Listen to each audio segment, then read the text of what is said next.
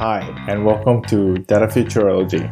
In this podcast, we discuss how data is creating our future. Specifically, we cover applications of analytics, machine learning, and artificial intelligence.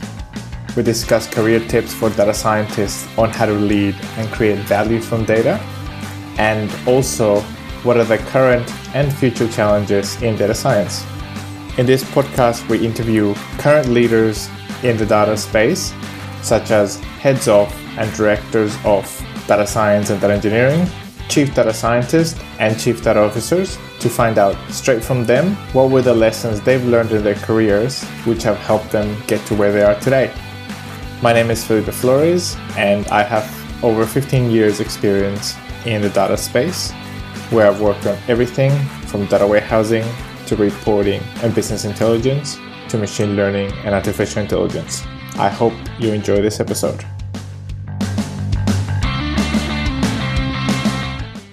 This is the first episode in Japan. Today we speak with Matt McDevitt, who is both young and impressive. Uh, he's currently the director of data engineering at Think Big Analytics, uh, which is a originally a startup company from Silicon Valley uh, that eventually got bought by by Teradata and now has thousands of employees. But Matt, uh, interestingly, was uh, one of the early employees, and he's he's grown both in a professional capacity and his roles have grown along with the company. So that that makes for a very very interesting uh, conversation. In this episode, we talk about big data, open source, data engineering, and data science from a perspective of how they integrate and uh, collaborate with each other.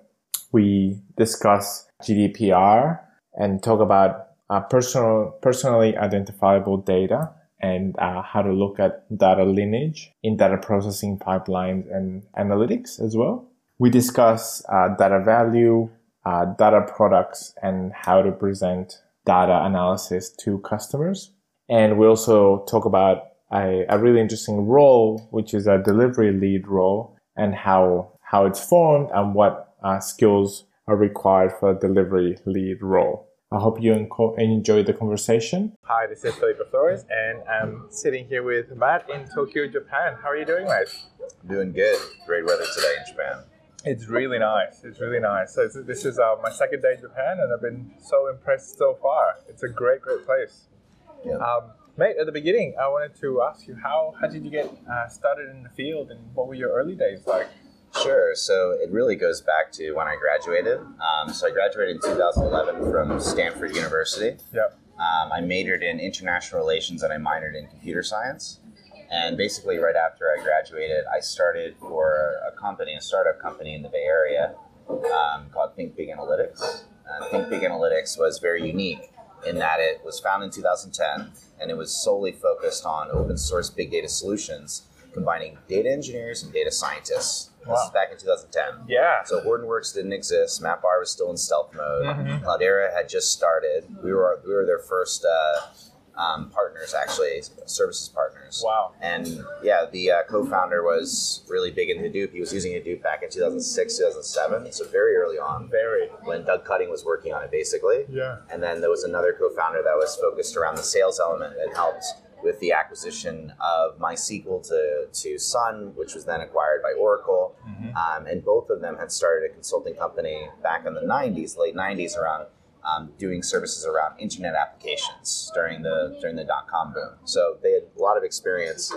and I was very convinced by them. Started with them, and and then um, you know was in a sales, marketing, and project management type role, quasi role, where I was able to see kind of every element of the business and lead the projects and convince clients around the vision and sell it to them. And so I, I started off small and just kept getting bigger and bigger and bigger. Um, I moved out to Salt Lake City in 2013 to help start our solution center, which was kind of a lower cost office for us to have a bunch of engineers in Salt Lake City. And then I moved to New York City to help start our office in New York City. And then we got acquired by Teradata in 2014. That's when I moved out to New York. I was actually, I had no idea we were being acquired. We had acquired, I had just moved up to New York. I was like, oh, great, sweet. Let's see what's going to happen. Yeah. And it turned out to be a great thing. They kind of left left us to be on our own to develop solutions around primarily Hadoop, NoSQL, and data science type activities. And in 2015, I moved to London to help expand. So a lot of moving. It's great. so from 2012 to 2000, 2011, 2012 to 2015, I moved a lot. And in London, my goal was to help accelerate growth across many countries in the Eastern Hemisphere, so Asia, Africa, Europe, and uh, Oceania. And uh, out of London, I worked for clients like Lego in Denmark, and you know traveled all over Europe. I'd never been to Europe before, so and then in uh, last year, starting from January, I was going back and forth between London and Japan to help accelerate growth in Japan. The Think Big Analytics brand within Teradata, and to help deliver services around these types of open source solutions or um, complex solutions leveraging data science and data engineering. And last July, I finally moved to Japan, and now I'm in Japan, and it's been a very interesting experience. It's great. And how um, how old was the, the company when you first joined? Yeah, so it was very young. Uh, I started when it was less than two years old. Um, I think it was a year and a half old at the time. There was about 15 people. Uh, Right. So yeah, it was me, the co-founders, and just a few people uh, across a few different offices as well. So we had an office in Mountain View. We had a co-founder in Park City, Utah. We had people in Chicago. Um, so between those geos, we had less than 15 people when I started. So we went from that to you know now we have like over 5,000 people globally within Teradata as Wow. the Think Big Analytics brand. Yeah. So it's been yeah. That's incredible. Yeah. Exactly, exactly. So quick, so quick. Um, what what do you think made that growth so so quick? Yeah, so some of that growth, uh, of course, comes from people transferring within Teradata Mhm. under the brand, right? A lot of that, right? I'd say maybe 80% of the people come from that. But then you still have about a thousand people that you've grown over the years. And a lot of that had come from, you know, us going to new locations, selling the vision, getting a kind of an anchor project, and then just hiring aggressively in that market and telling them the story. Before acquisition and after acquisition, the story was very attractive. Um, you know, basically, you're going to work on very complex problems, the most cutting edge problems in the world, leveraging vast amounts of data, leveraging the most advanced technologies, all the way from highly scalable MPP databases to uh, linearly scalable Hadoop or NoSQL databases to machine learning to deep learning, all the kind of stuff, right? And we're able to go to clients, tell them we, we do this thing, these these types of projects, tell them we have the experience, and also attract more talent by saying the same story to them, right? So it's a it's a double pitch, right, to both new recruits and to clients, and helps us scale. Oh man, so many. I got so many questions. First, I'll ask you uh, about your roles around Yeah. the, the sales and the marketing. Sure. What uh, what did that teach you that helped Yeah. you in your later career? Yeah, so as you can imagine, I'm right out of college, right? So I haven't worked. You know, I did some internships, but those internships were all academic research, right? So Yes. I researched Africa and political conflicts and things like that, but I never, you know, worked in a business. So my first foray was really um, just to help grow the startup. I was the only kind of like new grad, you know, doing all different types of things. So I helped with, you know, financial forecasting and creating marketing content and sending out email blasts and doing outreaches to sales, doing recruiting, right? Just to understand kind of how the business operates. So when I did all of that, I then moved on to the next piece, which was managing our projects and actually delivering with data engineers and data scientists, right? So that enabled me to be able to see many different um, solutions developed for clients and see many different perspectives of, of what we do essentially as a business. Exactly. That's really really good to get the yeah end to end full view um, and uh, the delivery side. And what what were some um, exciting or memorable uh, projects or applications or maybe industries that you worked Yeah. the beginning? So that's a that's a great point. So one one project that we did, this is a public one, was uh, a project with a company called HGST. It stands for Hitachi Global Storage Technologies, Mhm. but it's actually owned by Western Digital. Right. Uh, Western Digital being like one of the three, you know, memory companies, you know, uh, uh, in the world, HDD or SDD, and uh, they wanted to collect a significant amount of data um, from their testing facilities, essentially, um, and then be able to combine that data with information from products and how they're being used to improve the product, to be able to uh, predict when failures would occur, to um, you know be able to just provide uh, services to customers around improving the, the quality of, of you know when a drive goes down or something like that. Imagine if you send a thousand drives to Amazon, and then you know 200 drives are broken, and Yeah. there's some core root cause issue there. If you could prevent that, or you can even let Amazon know before they find out, then that's better, right? Yeah. Um, because that can be crippling to the business. So we really tried to help them with that. And this was really big data. So we're talking about a significant amount, hundreds and hundreds of terabytes of data over the course of a year of us ingesting it into um, a big data database, a big data platform. We called it BDP. And that was like my first big, big project where we had a lot of people involved back in the US. And then in London, my first project was actually in Denmark, where I worked with some really, really uh, great uh, thought leaders and, and visionaries within Lego to help develop an application called uh, Lego Life, which is an app you can download right now, and to develop the recommendation engine behind it. Nice. Um, and that was a really interesting project where we were able to develop um, a some machine learning algorithms um, as well as a recommendation engine for what kids. And we also had to be very mindful of something called the GDPR yes. um, and how to leverage data from users and be very sensitive around it. That was a very critical point, right? So we couldn't just go in there and dump data into a database and then worry about it later. We really had to think about how to have proper governance and metadata and lineage around the data to be able to prevent any issues occurring with that, right? And this was back in you know 2015, so we were very early on thinking about this, right? Very early Yeah. on. I didn't even know the GDPR was around. It wasn't. It just it's just actually the 25th in five days. Yes. But they were thinking ahead, right? They're very conscious of, of the brand, right? That's incredible. Yeah. So can you can you tell us a little bit about uh, GDPR, what it uh, it stands Yeah. for, and Yeah. what are the main components? So GDPR literally stands for General Data Protection Regulation, um, and it is a significant amount of new regulations that, when they almost cripplingly uh, restrict and stringent, um, a lot of it is around personally identifiable information or PII. So not only is it like, hey, your email address or something like that, but PII is not necessarily binary; it's more of a gradient, right? So Mhm. your name, Felipe Flo- Flores, right? That's that's not necessarily PII actually. You would need something else to to actually identify you personally. Now, if you say, I don't know, if you live in Sydney or what have you, right? If you you know combine that with your name, then that may be personally identifiable.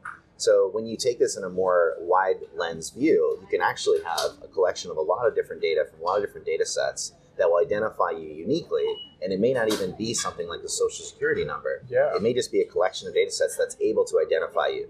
So companies have to be incredibly mindful of data that they collect. And it's actually a bit of a deterrent against this big data craze because now people have to be very conscious of how they use data, how they leverage data, how they store data, because you can call up a company and say, delete everything you have on me, and they have to be able to do that. Wow. So when you when you're using a lot of you know schema, that can be quite challenging. If you mm-hmm. just dump the data in there sometimes, right? Which we never recommended to customers, and that's what differentiated us because we were able to help customers get actual managed data lakes as opposed to what we call data swamps or something of that nature. Wow, that's that's because that's one of yeah my my um, frustrations with with uh, Yes. the data swamps. Um, but so with uh, with GDPR, is that does that only apply within the company, as in the data that the company has Yeah. can be PII, Yeah. or is it if somebody is able to combine data from the company and other sources as well? It's a great question. Um, so in the in the so first of all, this is an EU regulation, Mhm. and then also there's a lot of stipulations around where data can be stored, like physically as well. So you can't store data in other places, perhaps. Um, but from what I remember, is if you can take that data source company, Mhm. then it's considered PII if you're able to derive someone. So even if you have two separate database, there has to be significant amounts of security between the two so that one person can't get keys to both and then combine it together and then personally identify somebody. Um, and if you are able to do that, you have to be able to delete both data sets. Wow. And the only, I think, the only uh, exception to that rule is financial transactions Okay. because you can't just Yeah.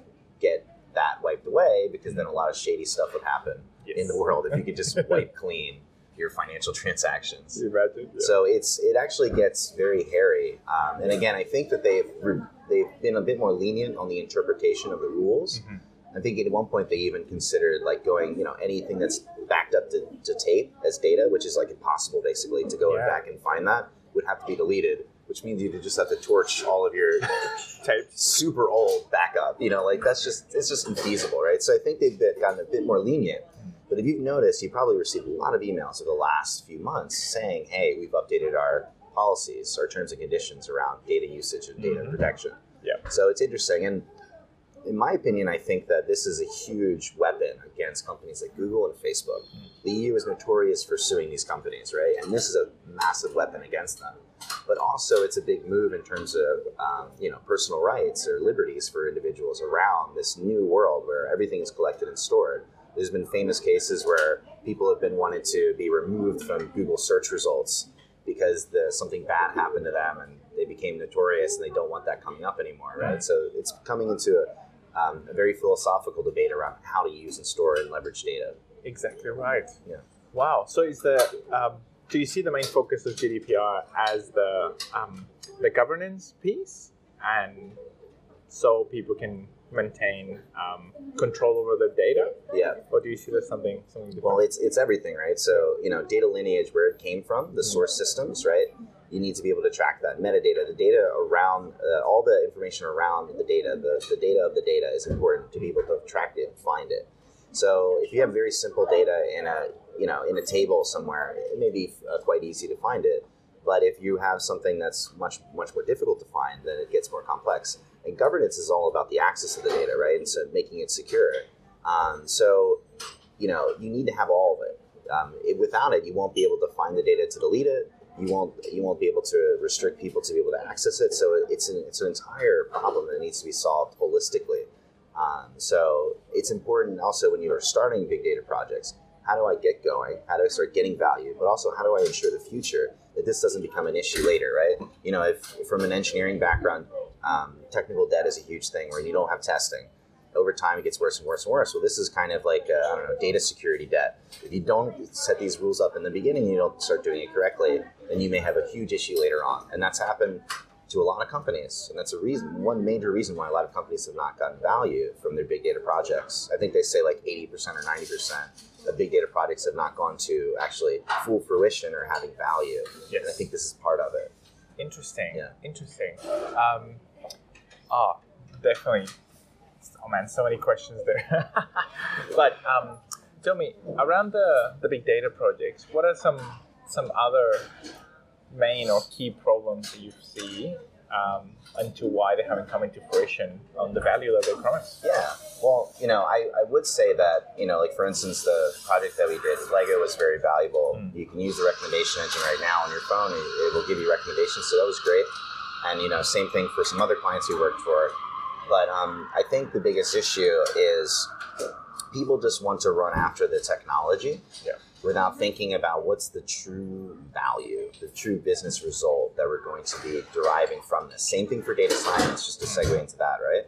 Is that you know r&d is great we always need to have r&d we need to have these creative thinkers out there doing things but you need to move data science out of r&d and into actually developing uh, data products that will deliver value whatever it may be and be creatively thinking about that right so it's not just looking at the correlation itself but what can we derive value from and then how are we going to be able to do this so i've also noticed that a lot of companies they go you know hey we want to do a self-driving car I'm like great that's awesome all right, we're going to give you X million dollars. So you go off and you develop an algorithm, you come back. That's not how you develop a self driving car application. That's not how you do assisted driving applications. You need to have a holistic view, a program, to be able to understand okay, this is the solution we want to build. It's going to take an ensemble of different models, a, a, a, a myriad of different approaches and experimentations. And we need to think about the long term, develop a center of excellence, and always have that end result in mind about what is the actual business value that we're looking to gain from all this data science work, right? So without, you know, some of it's just not being prepared and not thinking long vision and also short vision. Mhm. We need value. We need to show some results to business stakeholders, but we need to think about doing this correctly. That's from kind of the data engineering perspective, but also from the data science perspective. What value are we, what value is this system going to bring? Yeah. What results are we looking to gain, right? What insights are we looking to derive and how will that impact the bottom line? I think those two things are very important Very people just run after the technology and they don't think about those things and that's that's kind of where people get in trouble oh we want to do deep learning okay deep learning in and of itself is no value Yeah. you know from a business perspective hundred percent, and that's the only reason why people care about data science and data engineering, right? They don't care that you're using the latest model or Yeah. that you have Sure. the best data structure or anything like that. Yeah. They care about the outcome and the, the value. Yeah. Um, so, how how do you? So I'm, I'm really excited that you're um, very focused on on the on that delivery side and Yeah. on getting value side. How do you start to um, get this into people's minds as they approach projects, Yeah. being both customers or Sure. or members of the team? Yeah, so in my experience, um, you know, I've had many different projects. Ones I've managed, ones that I've heard through the grapevine, ones that I've helped sell, ones that I've helped lead, right? But I think the most important thing when you go into a client, usually, especially if you're a newcomer, right? You go in, you say, all right, we're going to do something pretty advanced. And sometimes it's a bit advanced for us as well. We haven't done it many times, or maybe it's our first time and we're going into a partnership. Having that vision, where are we going? What's the result? What's the value? How are we going to get there? Constantly reminding them the roadmap from just a sales perspective as a vendor, but also a value kind of roadmap for, for a customer is very important. Having that leader there to constantly push them along, whether it is a data scientist or a data engineer or kind of what we call delivery leads or an mm-hmm. ensemble of all three, it's always important to keep them rolling towards that path. I'm reminding them that, okay, if you want to do this, we need to do this, this, and that. And advising them against certain decisions. Okay, they want to go this route, right? They want to use this type of database. No, no, it's not right. I know you have a particular relationship with this vendor or whatever, you know, this may be cheaper, but it's wrong. Yeah. And to convince them that, you need to say, okay, but you remember that date that we talked about? That needs to happen, right? And so to do that, you need to do X, Y, and Z, right? So, That's right. That's great. And tell me about the delivery lead role. Yeah. Um, where do they come from, and Sure. what are the responsibilities? Yes. So delivery lead role is really interesting, and that, that's my background predominantly. Um, before I moved into kind of more of the technical leadership role in Japan, uh, and the delivery lead role is really around um, expectation management with the client, which is very important when you're doing. So this is one interesting. You, you have a consulting background, as you mentioned before. Yes. Expectation management is key, and when you're doing a quote unquote agile project in three months, that's almost oxymoronic. How do you get something done in three months? in an agile fashion with a client. They want results. you can't just say, "Oh, we'll just move that to the next sprint." You know. So there's an incredible amount of pressure around expectation management and saying, like, "Look, we're in this journey together. We are trying to do something new for the first time for your organization." Right? And if there was a tried and true way to do this, then it would be something simple, and we wouldn't be working together. You'd be working with Think Less Big Analytics or something like that, right? Yeah. So um, that's a really critical role, but also team management, team morale, keeping the team um, focused on not just the you know it, it- for Scrum taxonomy, like not just the user story or the you know not even the epic or the component of the application you're building, but what's the big picture, right? So kind of like the the onion, if you will, kind of what's the outer layer of the onion of what is the real value that we're looking to deliver, and how does this relate? So all the way down to the unit test, all the way up to you know um, an enterprise application. So that constant reminder of what we're doing and guiding the guiding the technical leads around that process, I think is very important. And without that, it kind of just may go into chaos where you have people arguing about philosophical differences or um, computing paradigms between two different database techniques, and it just gets into a quagmire essentially. So keep them on track, customer and team. Yeah. Exactly, and I think I think that's something um, that's really missing uh, in the in the industry right now. I, I see a lot of a lot of places essentially almost hurting a bit because they don't have this delivery lead role. Yeah. Um, some yeah, somebody who, who does that that you just described. I think it's really really really important. Uh, how long have you guys been doing that? Uh, Delivery leads have been since the beginning of Think Big, right? Yeah. And these people have been predominantly strong consulting backgrounds, usually technical background, right? Mm-hmm. Yes. So they don't have to be full stack engineers, right? Mm-hmm. But they need to be able to collaborate and understand what full stack engineers are talking about Yes. or what data scientists are talking about and how the pieces fit together. Like, you know, this is an apple, this is an orange, right?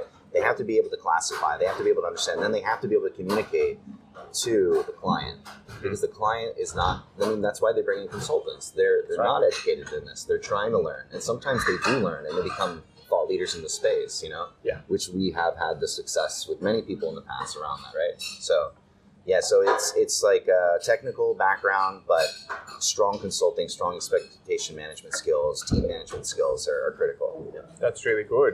And on the on the team management side, um, what are some some of the things that you either look for in people that will do this role, or Yeah. things that you help them develop uh, to better do team management? Sure.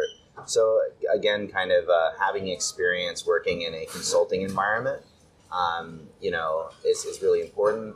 Um, you know, I interview people. This is probably the hardest role to interview for. Yes. Um, technical roles are a bit more discreet. Like you know, you can do it or you can't. You did this well in the exam.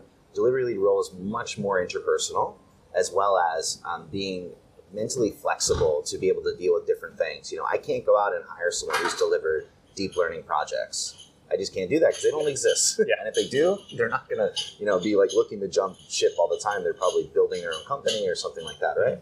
Um, so you're looking for people that can deal with new technologies um, from a delivery perspective, um, new ideas, new thoughts continuously, and be able to move at the you know the you know at any moment to be able to direct the project in the right direction. So really strong, mentally flexible people that have a very strong kind of interpersonal or persuasive background in them, whether it's consulting or sales or account management.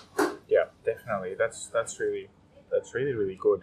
And um, tell me in in um, think big. It seemed like from very early on, you guys made some some decisions around around big data, or like essentially going after big data and using open source.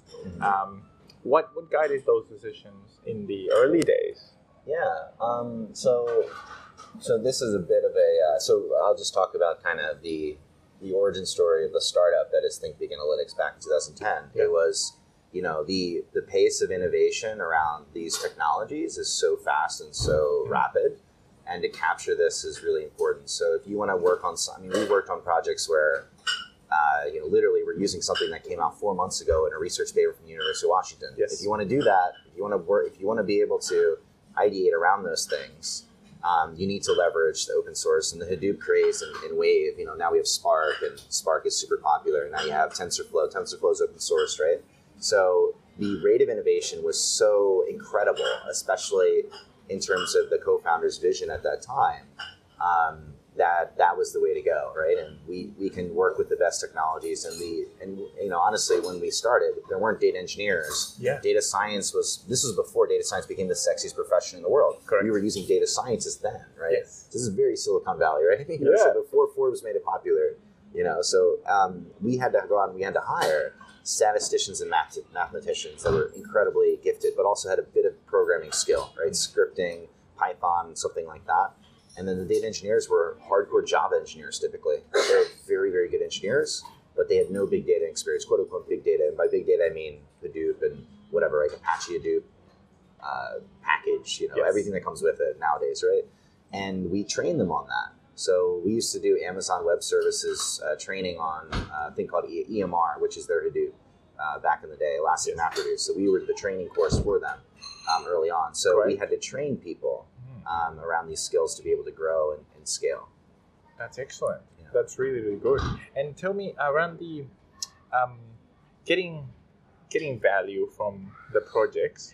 Uh, how is it that you guys get the the outcomes of the analysis to customers? And how is that is that value? How does the value come to to reality?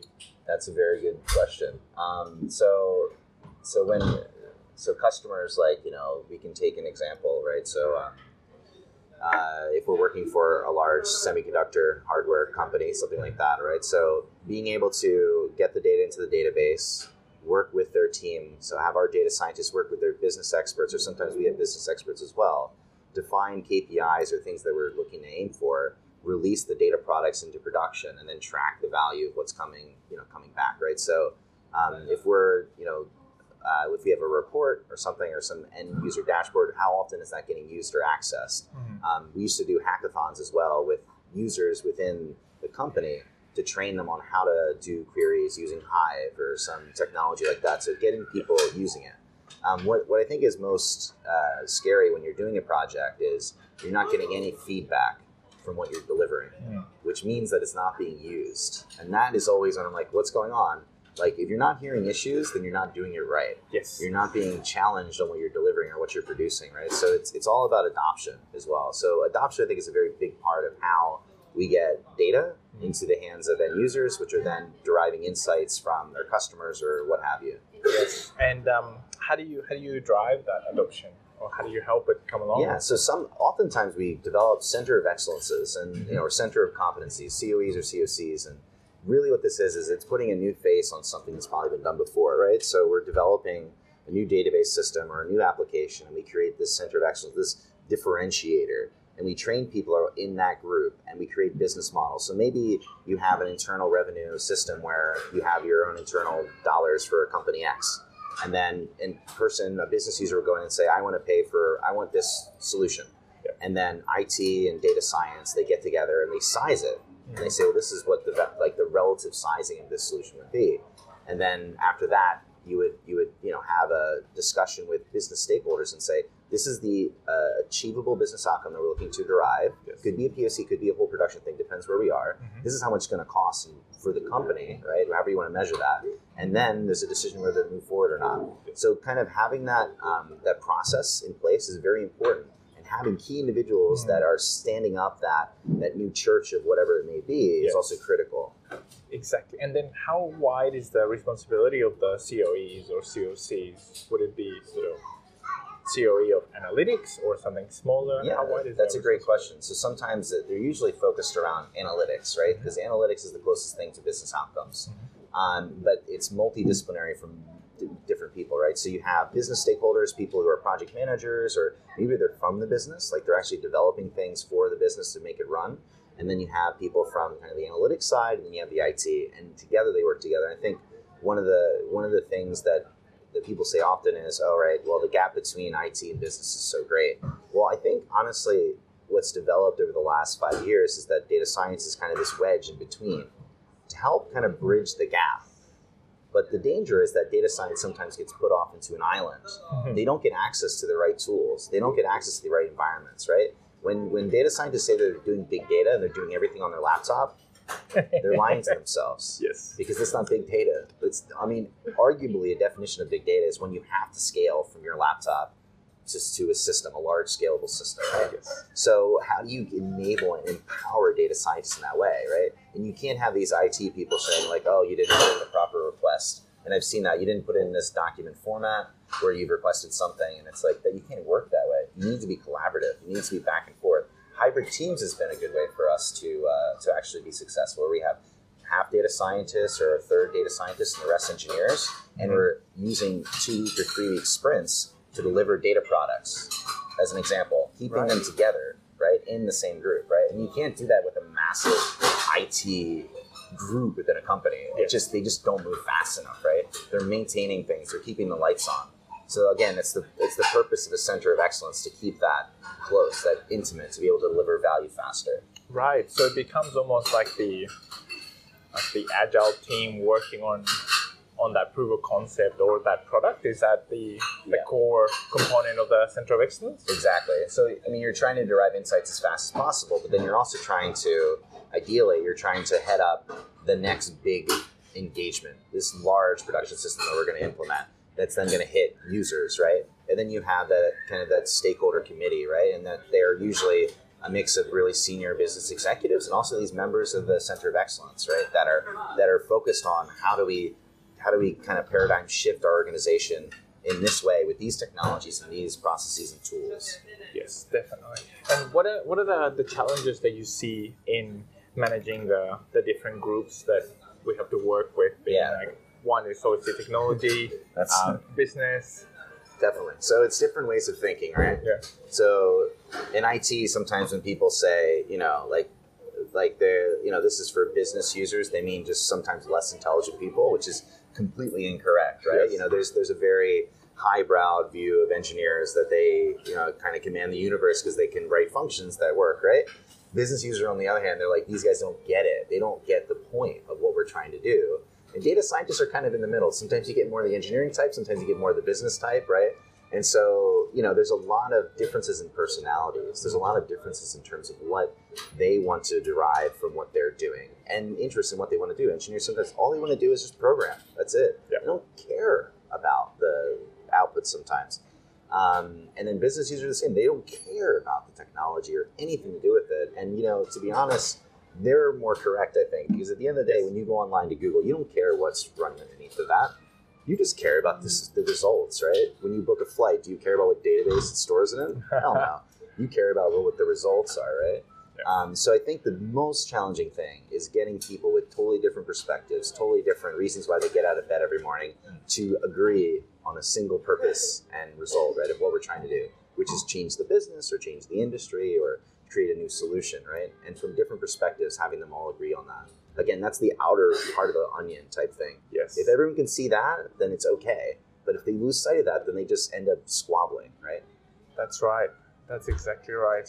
And um, have how do you navigate the um, maybe like, like the political um, landscape or landmines maybe Yeah. around uh, maybe different departments or Yeah. maybe executives. Um, yeah, what is some of your, your approaches in, in Yeah. navigating that through to deliver projects? I can tell you in Japan, I definitely have not mastered this because there's definitely a linguistic and cultural barrier that is massive. But Yeah. in my previous experiences, um, it's it's again just to kind of reiterate, going back to that point of getting people to agree on the mission, right? Yeah. So when you're working with a head of IT, usually they're they're smart enough around the business, right? Mhm. And you're working with a head of analytics, right?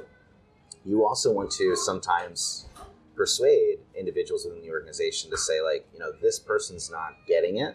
they need some Yes. encouragement Yes.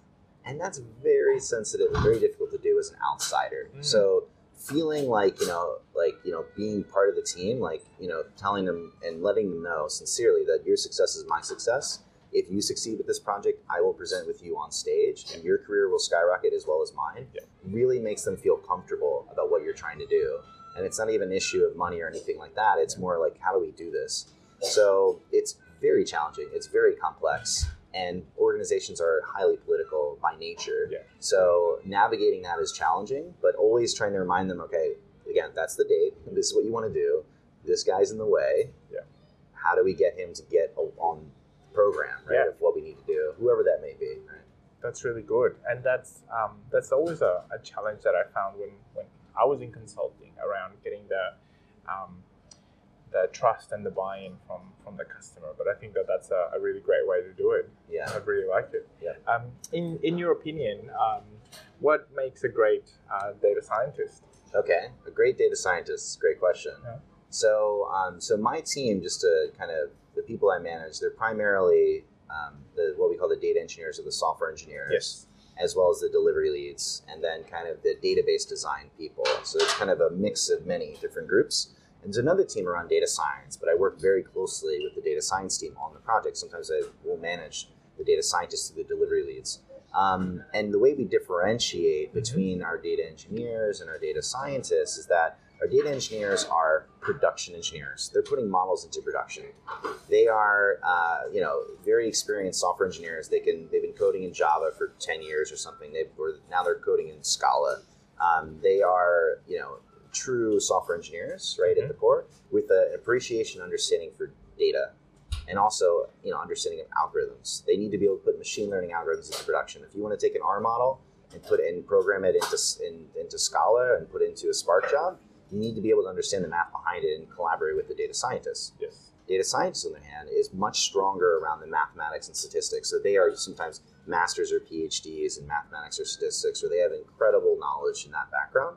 Um, maybe they were research uh, engineers or re- research scientists before, but they have an understanding of programming. They can they can code a bit, um, and then they have a, uh, an understanding and appreciation for the value that data can bring to the business. So it's hard to find those types of data scientists. Mm. But what I what I disagree with is that data scientists should be hardcore engineers, you know, software engineers, as well as mathematicians, because you will never find those people Yeah. once in a blue moon. it's already hard enough to find what I mentioned before, let alone saying, oh, they need to be like, you know, 10 years in Java. I mean, it's like you don't find that. And it, it's, it's you know, we have to be able to complement each other and develop teams. So data engineers and data scientists together, working together for a solution, you have these people putting the models in production. You have the people supporting the data scientists around environmental aspects, around large data data loads. Um, but not around the simple stuff like, hey, I need to write a script. It's like, do it yourself.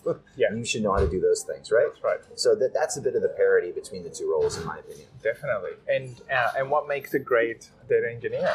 Yeah, so it is it is that strong knowledge around software engineering. It's also the ability to come into at any point of the life cycle, right? Mhm. Even from you know, more senior people, even from an architecture perspective, not like a big floating box architecture, which anyone can create, but more around how does this actually work? How does this how does the data flow? What are the functions that we need to develop and program to standing up an environment, to understanding AWS versus on-premise environments, to um, understand networking a bit and, and Unix, right? But at the core, the strongest point is being a strong engineer. So very uh, long career in object-oriented programming, C++ or Java or something like that. Um, that is really the heart of what makes a data engineer, I think, the most effective. And you know, they may not have as much skills around, let's say, Hadoop or whatever, but you can you can you can train those things, but you can't train ten years of solid software engineering skills That's right. that is what needs to come with you. Same thing for statistics and mathematics with data scientists. Mm-hmm. You can't just make them a stats whiz overnight. Yeah. I'm sorry. Yeah. Teaching them a function in Hive is different than, hey, can you get your PhD? it's like, it's not the same. That's so true. Yeah. That's really true. And then moving from there to the leadership side of, of data engineering and Yeah. data teams in general. Yes. What do you think makes great leaders? Yeah, so that's a really great question. I think it also it combines a bit of what I mentioned before around delivery lead a bit, Mm. but much more focused around the technical evangelism and inspiring people about what's next, right? okay. So you have this very strong background in statistics or mathematics or what have you, and you've been doing this for a long time, but the industry is always changing in terms of what it's using in terms of technology, the use cases, right? Computer vision 10 years ago is nothing like it is now because it's been disrupted by deep learning techniques, right? Mhm. So being a person that's able to understand, digest, and then lead that type of technical evangelism makes an incredibly good leader. So what's next? How do I stay competitive within the market? How do I deliver the best value to customers? And then also, how do I excite the team that I'm the person that they should follow from a technical perspective? Because engineers and data scientists, they care about you being really on top of your stuff. Yeah. And if you lose that, you lose it entirely, right? So they need to have that ability to be able to talk the talk when it comes to the next technology, not bits and bytes, but the but the vision and- and the applications of how we leverage this and how we're going to train our team to deploy this with customers. Yeah, that's really good. And and then going the, I guess the next level up. Well, what are some attributes that you've seen in executives that have been either good champions for Yeah. uh, work in this space or good leaders in this space? Sure. Um, I think you know definitely my uh, the person that I look up to a lot, or you know our co-founders, especially um, the one of the co-founders of Think Big, who always inspired the team, positive all the time. The darkest times won't faze this person. You know, um, always inspiring other people just to think think big and also think positively, and to get the best qualities out of a person mm-hmm. even if they're below average, Yeah. making them above average, right? Because you know, human beings, most people are around the mean. You know, when it comes to IQ, when it comes to ability, right? But in making them feel powerful, like they are doing something, like they have a like you know, he would always ask, "What's your superpower?" You know, those types of things make people feel like they are part of a great team, and it almost creates like a cult mentality where you feel powerful and strong, able to go out there and learn the new things and to be able to deliver value and it propels them through their career. And if you're not doing that, if you're not empowering your team in that way, you're not doing it right, or you have a very uh, non-thinking big team, if you will. Correct. you know, their their ceiling is there. That's fine. There's needs for that in the world, but if you really want to lead something to the next level, you need to bring out the best in every one of your teammates and make them do more than they can. That's right. I love that. That is that is awesome. Um, changing, um, I guess, changing gears a little bit. I wanted to ask you about some of your past experiences, and in particular, something that may have looked like a failure at the time, so a- Yeah. an apparent failure or a failure that uh, was a really good experience in the long term because it later helped you or uh, helped you attain greater success. Do you have something that comes to mind around a, a tough time that gave you the experience for something greater? Yeah, so yeah, failures and tough times. I would say moving to Japan has been not a failure at all, uh, or not a regret, but it's been very challenging. Um, so, as an American, we're notorious for coming in head first. You know, our president aside, right? But it was not even mention that, but you know, coming in very aggressively, trying to change things, and it's quite nice in terms of innovation and inspiration. But in a in a culture like this, it's absolutely just like not the right way to do things. You know, you need to have a nuanced approach and understanding that people are going to move at the pace that they're going to move at, and they're going to be very confident and comfortable with that as well. So, how do you understand the culture that you're in? Um, and how do you move them as fast as possible while also kind of educating and, and showing them that this is probably the way that you need to go, right? So, blindly going after the next thing and just having that confidence and that gambling mentality doesn't necessarily work as much here. Mm-hmm. Um, and I think that I've learned a lot over the you know the last you know almost year um, within Japan about how to convince people the right way to go and how to get like concord and agreement. You know, you can agree with someone like this and you say yeah, but you don't mean yeah. You mean yeah. yeah I heard you, and then you leave the room and just nothing happens, right? So being not being so fully um, relying on just the words, but also reading the atmosphere and understanding what actual agreement you're getting with people. And this is much more severe here, but I think it's also a skill that you can you can use throughout the world. You know, where you're talking to people and it's not just the words that they're saying, like, "Hey, you know, I agree." It's more around, "Are you with me? Like, are you kind of are we connected right now? Am I bringing you along in the vision that I'm trying to share with you?" That has been very challenging, and I think I've learned a lot over the past you know nine months or so um, around how to do that Yes. And what are some some some tips or approaches that you've developed during this period on? Sure. Well one is just knowing that yes doesn't always mean yes. That's one thing. Just yeah. always be aware. Um, another thing is getting uh, kind of agreement amongst many parties and being soft touch at first right? So being soft touch at first getting the agreement and then after that pushing pushing further right? So once you get kind of more general concord and people are kind of getting what you're saying then you could push forward. Um, so that was important for me. So more of kind of a democratic type approach, right? Um, you know, also being a young person, 29 years old in uh, Japan, yeah. that's that's also quite a challenging thing to be able to have people trust you and believe in you. So also leading by example. So they may not agree with you, but if you show them, hey, look, this is how it is, and I've done it, and then you bring it to them and say, this is this can be successful, and I believe in this. What do you think? That can also be effective in kind of convincing people that this is the right path forward.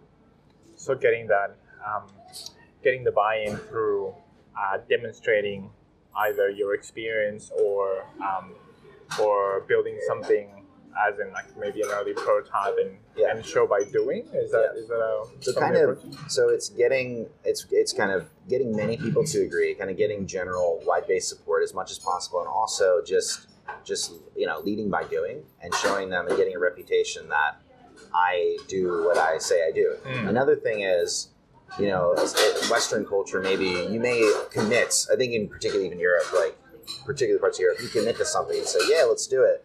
You know, like I'll, I'll meet you at 1 p.m. or something, but then you show up at 1:10. You don't do that here. You got to be yeah. five minutes early is on time. Yeah. So when you say something, you do it. It's a hundred percent one to one ratio. Like it's just it just means it, right?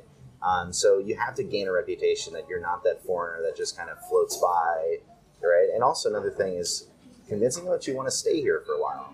Many people come in, they experience Japan for a year, then they leave, right? But convincing them that you're here to stay for a conceivable amount of time, or at least until we get the job done, yes. and that this isn't just another loud foreigner coming in, kind of shaking things up and then leaving with a bunch of mess, which they've seen many times before. Does that makes sense. Yeah. And uh, what was it about Japan that that uh, grabbed you and attracted you so much? I think I think some of the things that I'm perhaps complaining about or pointing out now is actually attractive elements about it as well.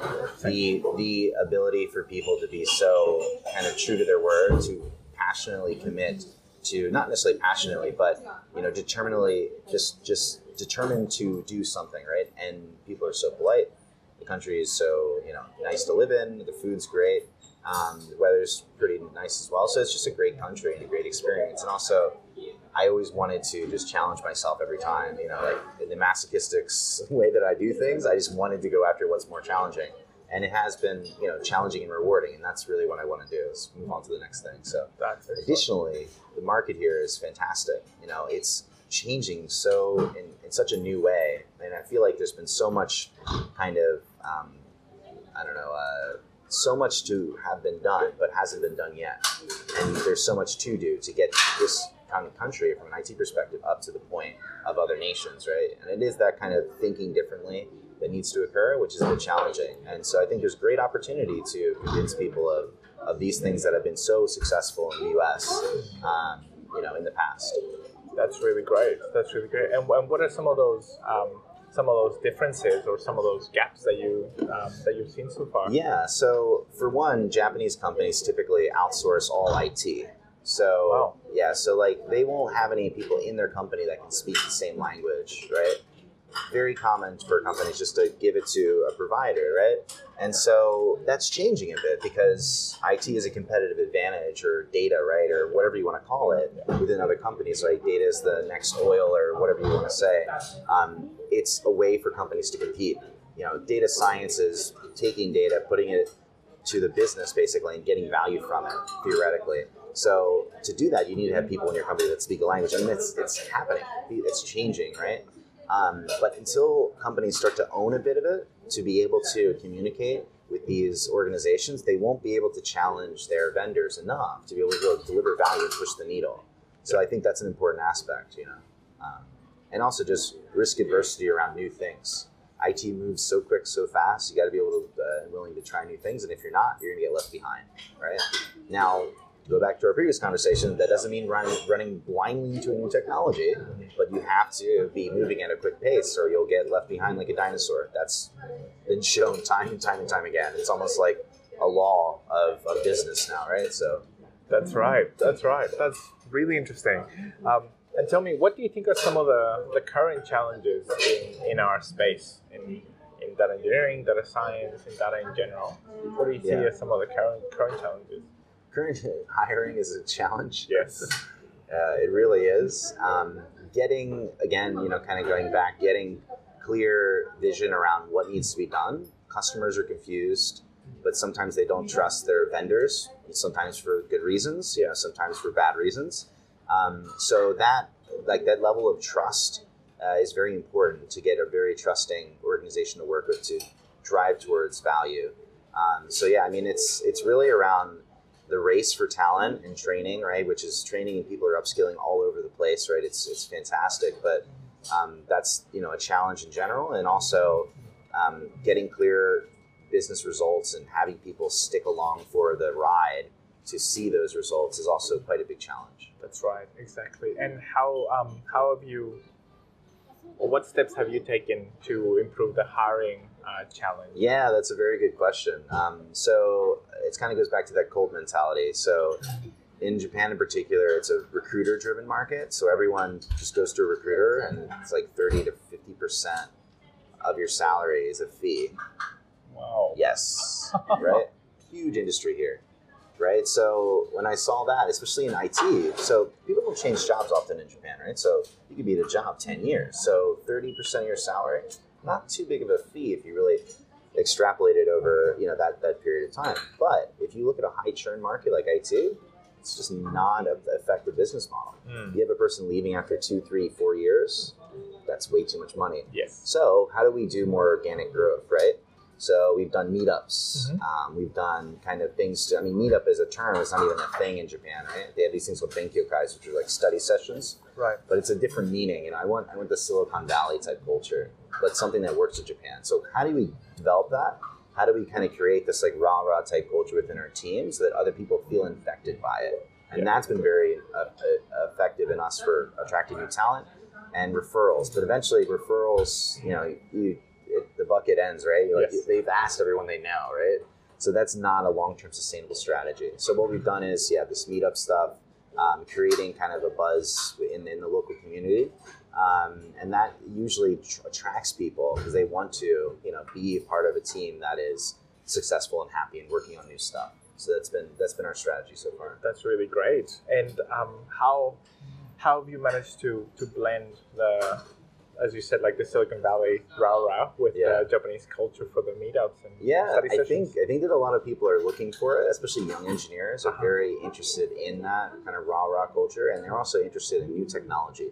So you know, Japan is doing incredibly advanced things in many ways, and IT is you know kind of a mixed bag. But um, you know, having people that are Japanese, that are speaking Japanese, that are presenting in Japanese, but having that type of mentality kind of influences others because I think a lot of people are waiting for this to happen and they want to speak up and they want to do these things, but there aren't as much opportunities yet. It's occurring and it's growing, and there's more startups coming into Japan, but still, it's a bit more kind of slow. So, for instance, if you take if Line, Line is a company, a messaging application, kind of like WhatsApp, right? Super popular in Japan. Great application, fantastic, but it's this mega Goliath of a company just like every other company in Japan, where they have a lot of different things and they've got e-commerce and all this stuff. And the company runs quite traditionally, actually. Same thing for other, you know, other companies perhaps in Japan that you think are super startup-y, but when you really look under the covers, maybe they're a bit more domestic. So, you know, are there really any true Googles that are here? You know, maybe not. You know, so that's still something that's not quite caught on here. But people like that. So they see it and they're like, oh, I want to be part of that. So it's kind of helping the people that are kind of hidden to come out of the you know come out of the woodworks and join our cause essentially. That's fantastic. That's fantastic. And um, I I didn't even know that the the startup culture mentality was um, not very um, not very big in Japan.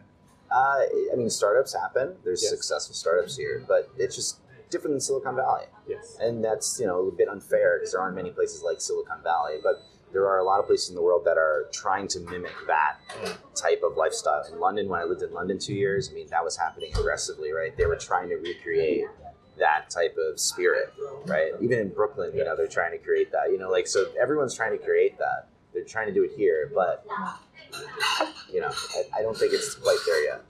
Yes, you have to take the, the international idea and localize it with uh, Exact, the, exactly, with but not, but not too much so that you lose it, right? And that's that's the risk. So, how do you strike the right balance? That's true. That's very true. Interesting. And what do you think is is um, coming up next in in the data space? Are there future trends or future challenges? Yeah. Future applications? Yeah. What do you see coming That's a great question. I'd like I'd like to maybe hear your opinion as well, steal your ideas. But um, so I think you know, the, of course, the big buzzword now. You had data science that became super buzzy, and then AI followed it right after. AI has been around since the beginning of computers, since 1950, right? It's been around forever. But now all of a sudden, everything to do with analytics is AI. Yeah. You run a report, it's AI. It's like, oh, I don't know if that's really what it is, sir. You know, but you know, let's let's do the tango. You know, to get to the next point is fine, right? Yeah. But if we really, you know, just kind of throw away that type of, you know, overgeneralization, and we talk about real machine learning applications being put into production, not just for Google, but for companies everywhere, Yeah. right? That's where we're going to see, you know, incredible um, results, right? Um, and having AI go from just this experimental thing, or in Japan, you'll see all these robots. They're like these little, like, short robot, like, uh, usually they're like these white robots, and they they'll look like this. They'll see you and they'll talk to you. Very basic artificial intelligence, in my opinion. Really? Wow. You'll see them all over. They're like kind of like gimmicks, right? They Yeah. put them in the stores, but um, but they're super popular, right? And this is just like the beginning, all right? And we're seeing so much more advances coming. Google just recently did that their uh, press conference with the with a translation app that was fantastic, right? So we're really getting to this point of maturity where AI is going to be in the enterprise, Mhm. which is something that we didn't see before, except for very few companies. Um, and by AI, I mean machine learning applications. Don't even, don't even talk about deep learning, but just machine learning applications being in the enterprise and delivering actual revenue to companies and value to customers. That is happening, but it's it's the trend that's going, I think, to explode. Definitely, definitely, and that's and that's really really exciting. And how do you see the the adoption of, of machine learning in the robotic space in Japan? Because I guess Japan has such a um, is famous for the advances Yes. in robotics. Uh, Yeah. so it's interesting to hear Yeah. So. I think you know, and I, I I'm not in- incredibly that you know uh, knowledgeable about robotics in particular in Japan, but what I can say and what I've noticed is that engineering, like engineering, physical engineering, engineering cars, engineering plane, you know, like um, engineering escalators, is perfection right here. I mean, they, they've mastered every type of process. So when you look at the more kind of physical aspects, right, even around computer vision, mm. huge advances, right? But in the world of IT, they're they're perhaps not on par with places like in the U.S. Yeah. So you have this incredible advance advances around engineering. And then you have this kind of up and coming aspect around IT. So yeah, like they are leading with robotics in some ways, but I think they're also limited a bit around IT innovation in other ways, which kind of kind of hold them back a bit because they already are advanced in so many other ways, robotics wise, you know, from an engineering perspective. But that whole machine learning experimentation thing, risk adverse. Uh, you know, going against risk adversity and just trying things that are risky and doing experimental stuff. It's not it's not as widespread here. It's not as aggressive. So because of that, I think you're going to not see as much innovation as you would you would expect. Yes. Um, and that's threatening. You know, and you know the U.S. with Tesla and other car companies, they're doing self-driving cars at a faster rate than other manufacturers. Let's just say, right? So yeah. they need to wake up to IT. They need to wake up and say, okay, here, let's put some budget behind this, and then let's drive it. Not just money, but also culture. It's very important. Very, very important. And then, how do you how do you think the uh, something like self-driving cars will? How do you think that will come into Japan? I've heard that there's a really strong taxi union, and yeah. obviously there's all these cultural aspects. Yeah. Just as an example, what, what do you think yeah. could happen there? So there's a huge, huge push behind it, and I think that Japan feels a bit behind, and they are. You know, like Ford is coming out with stuff. GM bankrupt GM is coming out with stuff around self-driving cars, which yeah. is very advanced. But where is it? Are you you're not hearing enough from Japan? Like the, the mega Goliath companies here, right? They, they run like German, right, and Japanese automotive companies, right? That's the thing, and you're seeing a lot of advances in Germany as well. But the U.S. is really, I think, leading the world this time when it comes to something related to automotive, yes. and it's because of that you know that push for uh, you know you leveraging advanced information technology, than the Elon Musk aspect of it, right? in Japan, they're they're fighting. They're trying to go for it really quickly. Um, the taxi thing, yeah, that's a whole other thing. But um, they're very traditional. They have these white gloves and everything. It's a really nice experience to get to actually Japan. So that's more of a socioeconomic and political thing as well. So I think that's that's like the Uber thing that's happening in the U.S. But just self-driving cars or assisted driving mechanisms in cars, I think they they are trying as much as they can to do it. And I hope that they're able to succeed and to catch up with uh, this pace of innovation around IT that they're trying to do, but they are behind right now, and that's the reality. So it's a it's a catch up game right now. And again, can't just throw money at it. Exactly. You have to have the culture. You can't attract the best engineers in the world with just a salary. It's that's also, right. I mean, you got to have that Google mentality. It's exactly. Ah, spot on, and you can't and you can't create them without that change in, in culture. So that that is man, spot spot on, um, mate. This has been excellent. Excellent. Really, really interesting. Thank you so much for your time. Thank you for doing the interview, yeah. and I appreciate you sharing all your insights. Yeah. Thank you very much, Felipe. Uh, thanks for your time. That brings this episode to conclusion. Thank you so much for listening. Please find us on datafuturology.com or on Facebook, Twitter, LinkedIn, or Instagram as Data Futurology. Also go to datafuturology.com forward slash podcast to find the show notes for this and any other episodes. If you like this episode, it would mean a lot to us if you could leave us a review wherever you listen to our podcast. I hope you enjoyed this episode and that it was helpful and valuable for you. Thanks again, and see you next time.